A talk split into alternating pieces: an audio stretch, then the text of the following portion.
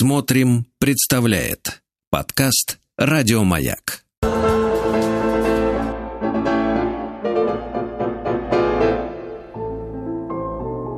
Шуберт жив. Шуберт жив. Так называется рубрика «Музыкальная о классике». Кстати, мы спрашивали нашего медицинского специалиста, помогает ли музыка. Ну, в принципе, чуть-чуть, но помогает на душевном уровне.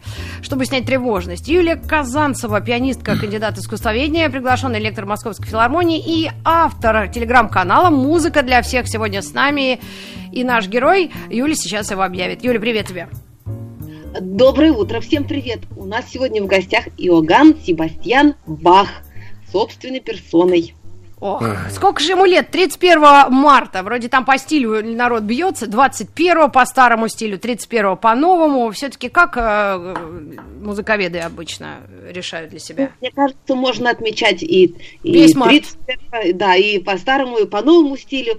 Э, Хоть каждый день можно отмечать день рождения Баха, потому что вот я на том стою, что музыка Баха, она нам необходима. Когда живешь вместе с Бахом, то совершенно иначе жизнь воспринимается. Уж простите мой пафос с утра пораньше. Да, звучит подозрительно, по меньшей мере. Так вот про Шуберта тоже так говорили, а про Рахманина так вообще с Прокофьевым, что это ваш любимый Бах, И можно это сказать так.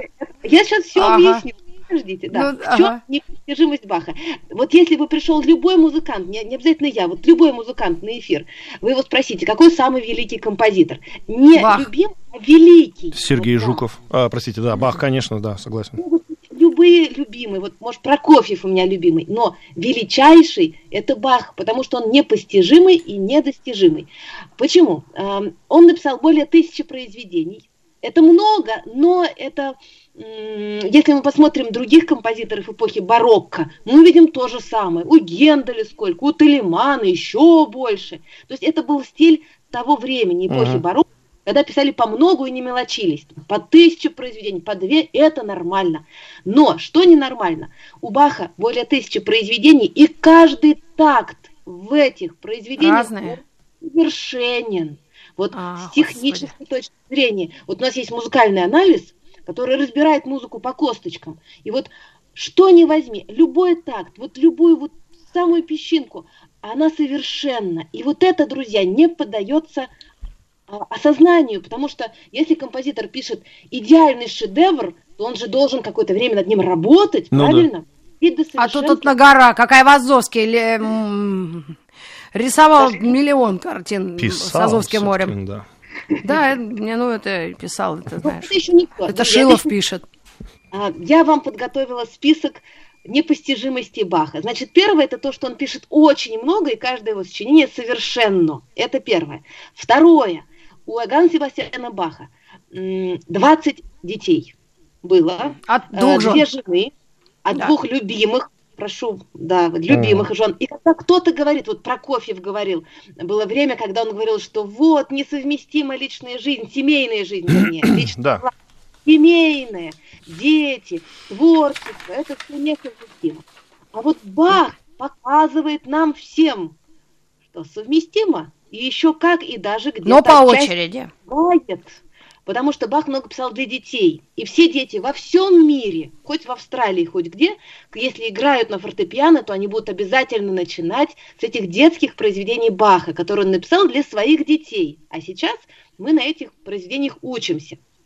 Что еще? А можно у нас есть пример, кстати, музыкальный? Потому что я, в принципе, видела, когда он был ребенком, он написал э, к брату вот это маленькое музыкальное произведение такое шуточное. И, то есть, он сам был ребенком, но брат был старший, когда он уезжал куда-то на фронт или куда-то. А, и вот Бах ему там что-то сбахал.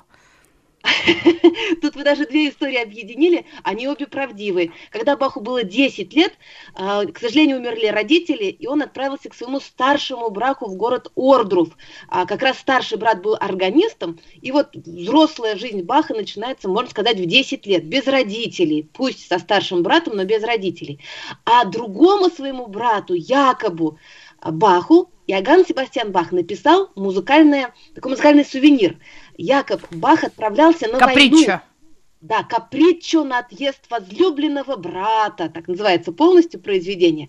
Это вот как бы подарочек в дорогу, сувенирчик в дорогу. Мгм. Но самое замечательное в этой истории, что Якоб Бах, знаете, куда отправлялся-то? Так. На Полтавскую битву я читала. Да, вот, вот, вы все знаете. То есть, представляете, Бах поучаствовал в нашей российской истории. Правда, ну он... да, его потом куда-то в Стокгольм а, а, а, отжали, и он там остался жить. А он был жив остался после Полтавской битвы. Он воевал на стороне Карла XII, но он не то что воевал, он трубил наступление. Да, он был трубачом вот. оркестра. И вообще, вот если мы заговорили о Бахах, тут третья невероятность. Потому что Бах из музыкальной династии, как вы поняли. И когда мы говорим, что вот Бах а нужно уточнять, а какой? Их там могут... Да, их там толпы. Их толпы, просто толпы. И причем усложняется это все, что была традиция называть сыновей Иоганнами. И вот ты думаешь, Иоганн Крестьян, Иоганн Крестов. И с непривычки немножко теряешься, конечно. Там даже, строго говоря, несколько Иоганнов Себастьянов угу. между... Но папа да. у них тоже Иоганн. То есть, грубо говоря, он Иоганн Иоганнович Бах. Так, если уж совсем разбирать. Ну, на Тради... наш манер традиция, традиция там и дядя, э, вот Иоганн, мальчик, значит Иоганн. Почти без исключений. Бывали, конечно, но сложно разбираться.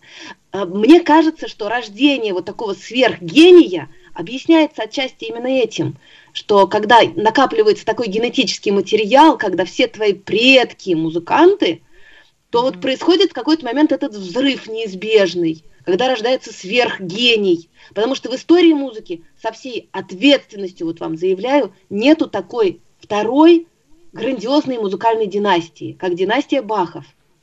А вот можно я такой момент э, немножко э, журналу «9 дней» подкину? Потому что когда Бах э, умер, сам вот наш герой нашего рассказа, которому там, больше 300 лет, его старший сын тоже он его партитуру вообще чуть ли не подписывал с собой и как-то по -по исправлять пытался, а потом уже то ли ему стыдно стало, он вообще сошел с ума и стал странствовать по Европе. Видимо, его кто-то поймал на этом, да? И тоже был Иоганн Бах.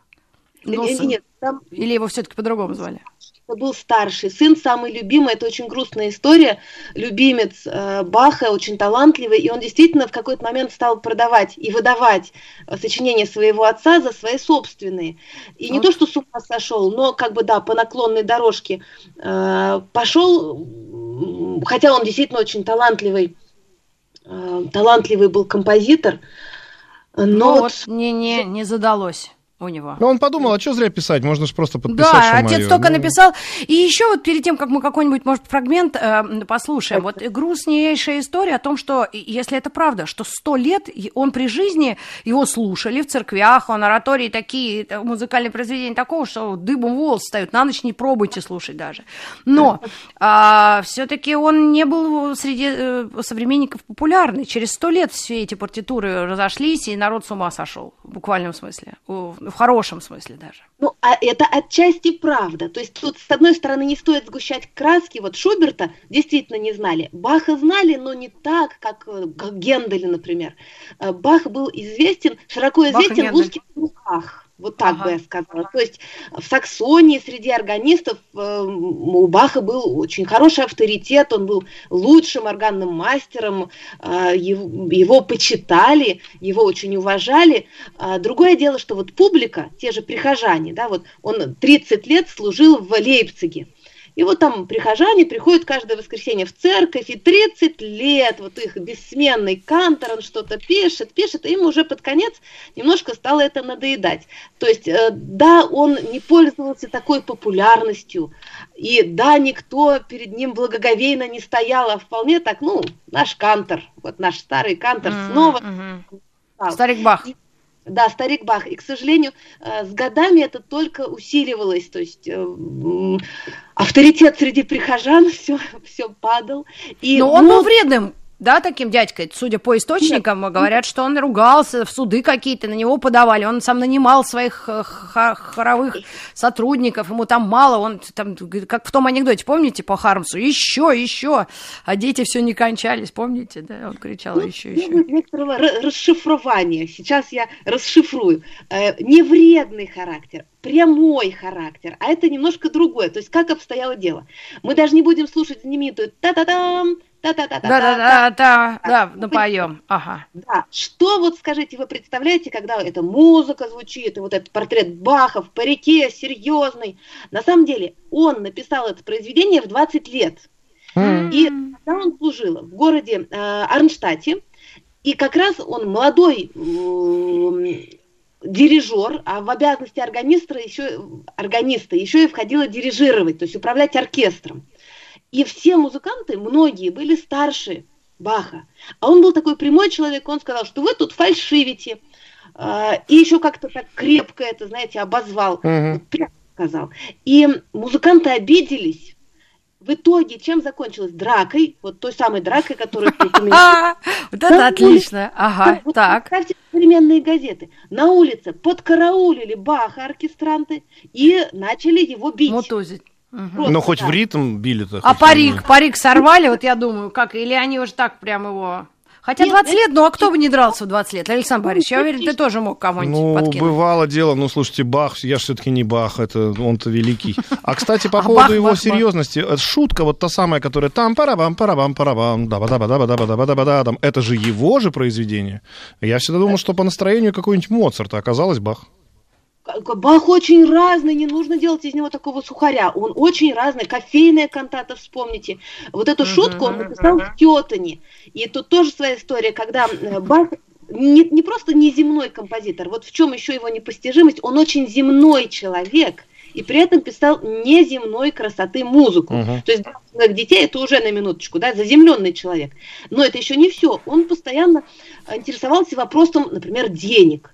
Вечно ему денег не хватало. Угу. Вечно находился в поиске работы, где платят побольше, потому что семья растет. И вот когда 20 он детей, был, конечно. Да по очереди. Ну, все равно. Но они же не в одном этом. А Экарусе жили предложение из города Киотана. Там очень хороший гонорар был, э, жалование, бесплатные дрова весь год полагались ему. И он, конечно, захотел переехать в город Киотан. Угу. А в городе Веймаре его не отпускали. И он устроил забастовку домашнюю. То есть он не ходил на службу, а, вот его характер. Домашняя забастовка. Его, конечно, отпустили, ругаясь на все четыре стороны. Поэтому и пошли все истории о скверном характере Баха. Просто он знал, чего он хочет, во-первых, а во-вторых, он, он говорил то, что думает. Вот и весь его склочный характер. И, конечно, а можно... кантов, да, да хорошего качества. Да, вот и как раз вы сказали о том, что шутка его была музыкальная одна из, это кофейная соната, э, да, она соната или кантата, как она там? Кантата. Кантата, да. Так вот, а у нас один наш автор, ну, в какой-то степени юморист сказал, что Бах, кстати, он очень любил кофе, и это тоже исторический факт, он э, как-то абсолютно подтвержденный источниками, и, и он написал, Андрей Горович Кнышев, что Бах так любил кофе, он его все время пил, и он не спал 4 года. Мне, кстати, очень понравилось. Он похож, что у него нервы были напряжены. Представляешь, кофе все время пить и так на взводе быть. Он курил трубку, и мне такое подозрение, что он очень мало спал, потому что если посчитать, mm-hmm. сколько он написал музыки... Да нет, там же... музыка ни при чем, 20 детей, понимаете, вот поэтому и мало спал. Тут три ребенка не высыпаешься, а если 20, понятно. Или он не с женой, или они отдельно дети жили. С ним же жили дети, правильно? Конечно, он занимался их воспитанием, О. он был хорошим отцом, на минуточку, то есть не просто так родил и бросил, нет, он был очень хорошим отцом. И кроме семьи, кроме того, что он музыку писал, у него всегда было очень много каких-то обязанностей. Вот он э, в том же Лейпциге не только музыкой занимался, он должен был управлять школой для мальчиков, где следил э, за всем, там, как идут уроки, он должен был следить за э, состоянием инструментов. И когда мы говорили скромный кантор, церкви святого Фомы, это тоже не совсем так. Бах был управляющим города Лейпцига, музыкальным управляющим. То есть под его началом было пять церквей города. И в обязанности Баха входило следить, чтобы каждое воскресенье звучала какая-то музыка. И я так много говорю, что мне кажется, да пора послушать. Да? Давайте послушаем. Да, можно. Любое можно. произведение. А мы Нет, потом ну вот а, обсудим. а Юль там подготовила что-то, вот чтобы Светлана Юрьевна как раз включила. Давай, Светлана Юрьевна, давай Баха про Баха. Давайте страсти, чтобы сразу уж самое... По кому? Самое... У него же несколько, там у него страстей да. по какому, как такому, там их 12 человек. Да, страсти по Матфею, как раз Великий пост, это время, когда звучат страсти, ария альта. Ария... Ну, Давай. смотрите, у нас написано Ибрам, Ибрам дичмент год. Это оно, оно. Оно, да. вот его давайте и поставим. О, майн год. Давайте. Ага. Оно? Оно. Сейчас. Ты Смотри, как эффектно. Как металлика начинается. О! Да, Иоганн. ага. Иоганн Себастьян Бах.